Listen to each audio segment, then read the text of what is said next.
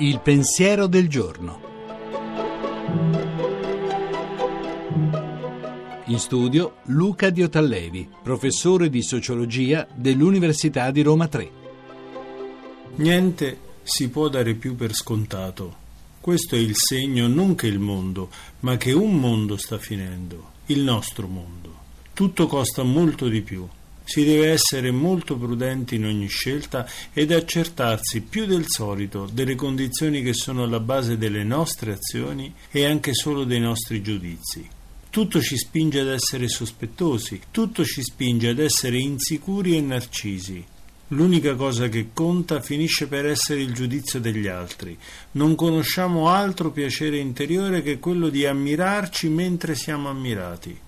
Vorremmo che questa oppressione finisse per fare finalmente un po' quello che vogliamo, ma abbiamo paura che tutto questo finisca perché senza questa camicia di forza non staremo in piedi. Viviamo di service, abbiamo bisogno di rassicurarci continuamente del fatto di esistere ancora ma guardiamo l'obiettivo del nostro telefonino con una faccia che non è la nostra, facendo le smorfie che fanno altri.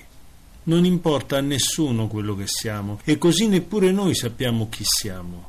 Cerchiamo di essere quello che qualche altro vorrebbe che apparissimo.